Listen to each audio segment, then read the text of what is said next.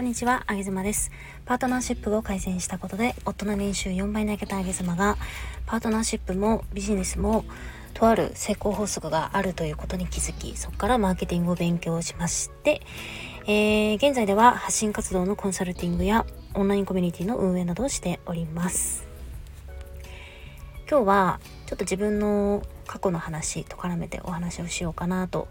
思います。えっ、ー、と、タイトルどういう風に書こうかなと今悩んでるんですけど、あの、私は、あ、そうだ、この前ね、ちょっととある専業主婦だった方が、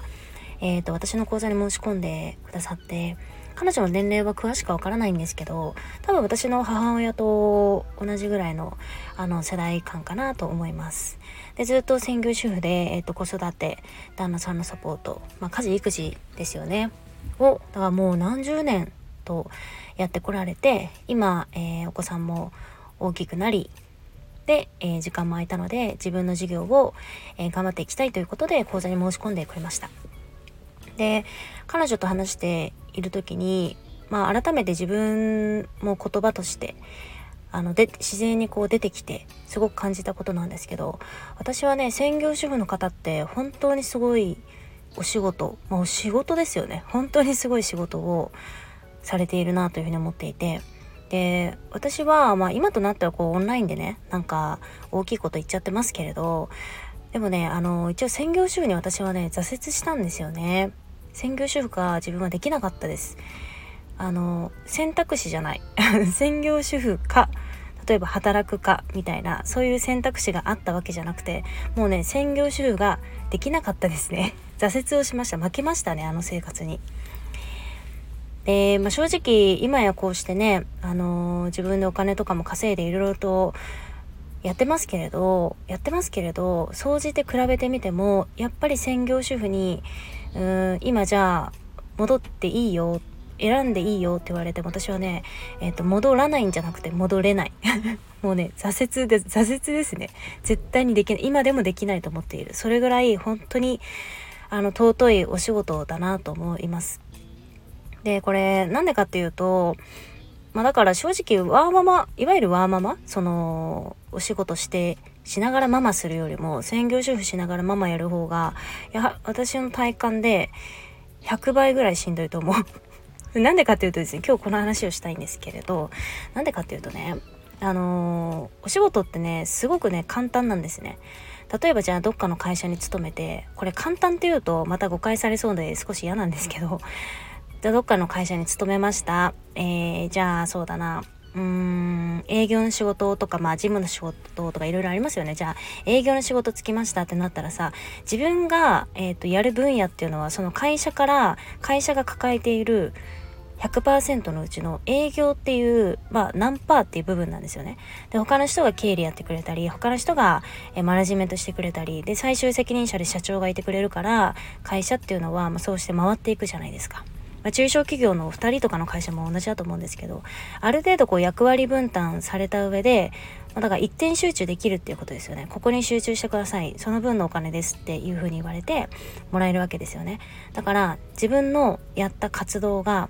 お金となって返ってくるわけですよね。で、それにプラスして、例えばお客様からありがとうって言われたりだとか、いや、あなたじゃないとダメなのよって言われたりだとか、会社の同僚に、いや、本当にまるまるさんって仕事できてすごいよねって言われたりだとか、もうプラスプラスでいろんなことが乗っかってくるんですよ。だから仕事って楽なんですよ。気持ち的にね。もちろんその、ね、働くこと自体すごく大変なことであるんだけど気持ち的にものすごく楽なんですよ。自分が一点集中でここっていうことをやってさえしまえばもう感謝されるわお金もらえるわいろんな人から認められるわもう承認欲求バチバチに満たされるじゃないですか。でも専業主婦ってどうですか？専業主婦。まずお金もらえないじゃないですか、まあ、生活で養ってもらっているっていうのはあるけど別にお金もらってないじゃないですか。で、育児どうですか？お金もらわないじゃないですか。で、会社で普段やった分だけありがとうって言われてるそのありがとうみたいな心のねぎらいみたいなところってこれ本当にねその家族が満たしてくれなかったら満たされないんですよね専業主婦の方って。言うてママ友とちょっとランチ行って頑張ってるよねってなんか愚痴言い合うぐらいじゃない？ちょっとこう心のそういう欲求が満たされる部分って。それは旦那さんの愚痴も言いたくなりますよね。とかさだからあの旦那さん目線で言うと旦那さんが奥さんをそこの承認欲求をバチバチに満たしてあげているご夫婦っていうのはその奥さんは専業主婦ができるんだと思う。だってさぶっちゃけさ別にそんなお金ってさ生きていく上で必要なくないですか？そんなに必要？必要なく必要ないと思うよそんなに。なんかあえて共働きしてそんなになんか何？年収えー、夫婦でなんか1500万世帯みたいなインスタとかでも出てきますけど1500万家族例えば4人とかで暮らしていくまあ3人4人とかで暮らしていくのに1500万って、えーと、必要なんですかねその額ってねって思うじゃないですか。で余るからさ例えばブランド品買ったりとか、まあ、いいお宿ちょっと取ったりとかそういうのでね使えるかもしれないけどあと投資に回すとかねできるかもしれないけどさその何て言うの自分の活動に対してのいただくお金ってちょっと余剰すぎません？っ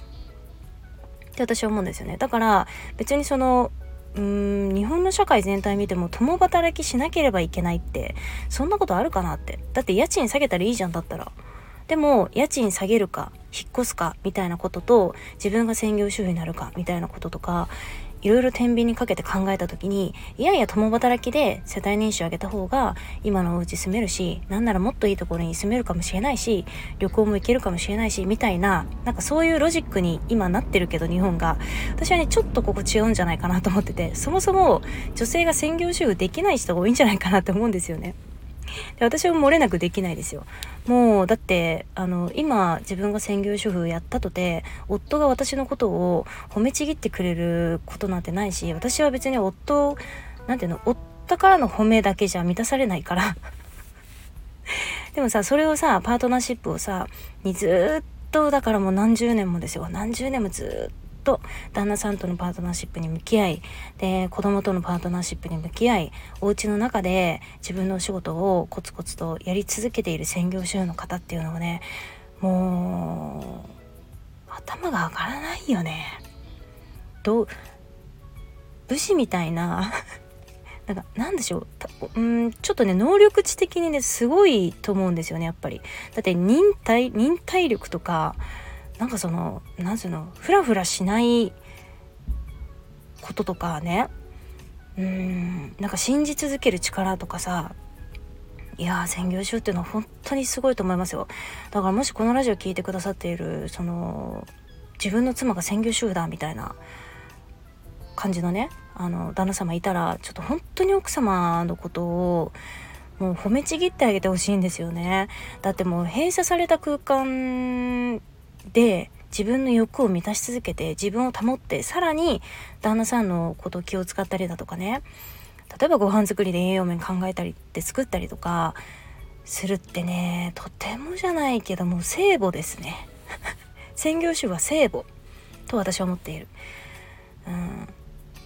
だから私はなんかそのオンライン発信においてはねどうしてもこう何か01で作ろうぜとかプロジェクトやろうぜとかなんか生産しないととかね。えっ、ー、と今日こういうことやったよみたいなことでなんかすごくこう生み出してる生み出してる。お金だったら例えば稼ぐ。プロジェクトだったらやる。えー、お客さんとかも集めるみたいな。なんかその、うん、生み出してるようなイメージってすごくあると思うんですけどでもねあのこの裏にはね私はね逆ができないっていうのがあるんですね。えっ、ー、とこれは謙遜してる言っているわけでもなくて逆ができないんですね。うん。だから自分ができることをひたすら、あの、やらせてもらってるだけなんですけど、本当に専業主婦の方々っていうのは尊いし、えっ、ー、と、専業主婦の方っていうのはすごくそういった面で、パートナーシップにおいても、なんだろう、羨ましいなと思いますね。うん。それだけ自分のことを満たしてくれる旦那さんがいるんだって。で、そういう旦那さんじゃなかったとしてもそういう風に育て上げたんだとかねいう風に考えると本当にもうねいやーすごいなっていうのをねつくづく思ってますよ実は。うんだから私は専業主婦の方とお話をするのも大好きだしもちろんお仕事バリバリやっているいわゆるワーママって言われる方々とかともお話をするのもあの大好き。どっちもねだから幅なんかこう色味が違うだけで大好きなんですけどでもね久々にこうその専業主婦のね女性とこの前お話をさせてもらっていやもう過去の自分も振り返りながらこうあれをあれを何十年ってやるって本当に聖母だなっていうのをね、えー、思いました。なんでまあ苦手なことは私は本当にできないしできることをひたすら、まあ、やってでまあこういう形であの運よくねそういう専業主婦の方の時間が空いたから、まあ、次の人生ということで応援する形ができてなんかね私すごい気持ち的にうん少しなんだろう過去の自分のうーん悔やまれる一面っていうのはやっぱりあるんで専業主婦挫折したなとかなんか夫には当初結婚当初家事育児頑張るよなんて言っときながら挫折してんなかっこ悪いなみたいなこととかあの内心なんかそういうねちょっと古傷みたいなものもあるんですけどでも今自分がこう前に前に出てやっていることがもうお仕事としてですけれどそういう専業主婦の方々の何かこう背中をね少しポンと押せるような仕事が今できてるって思うとうん間接的にですけどちょっとこう報われた気持ちにもなってあの非常にいい時間をその時は過ごさせていただきました。なんで専業主婦の皆さん本当にいつも、えー、ありがとうございます。そしてもう尊いあげ妻でした。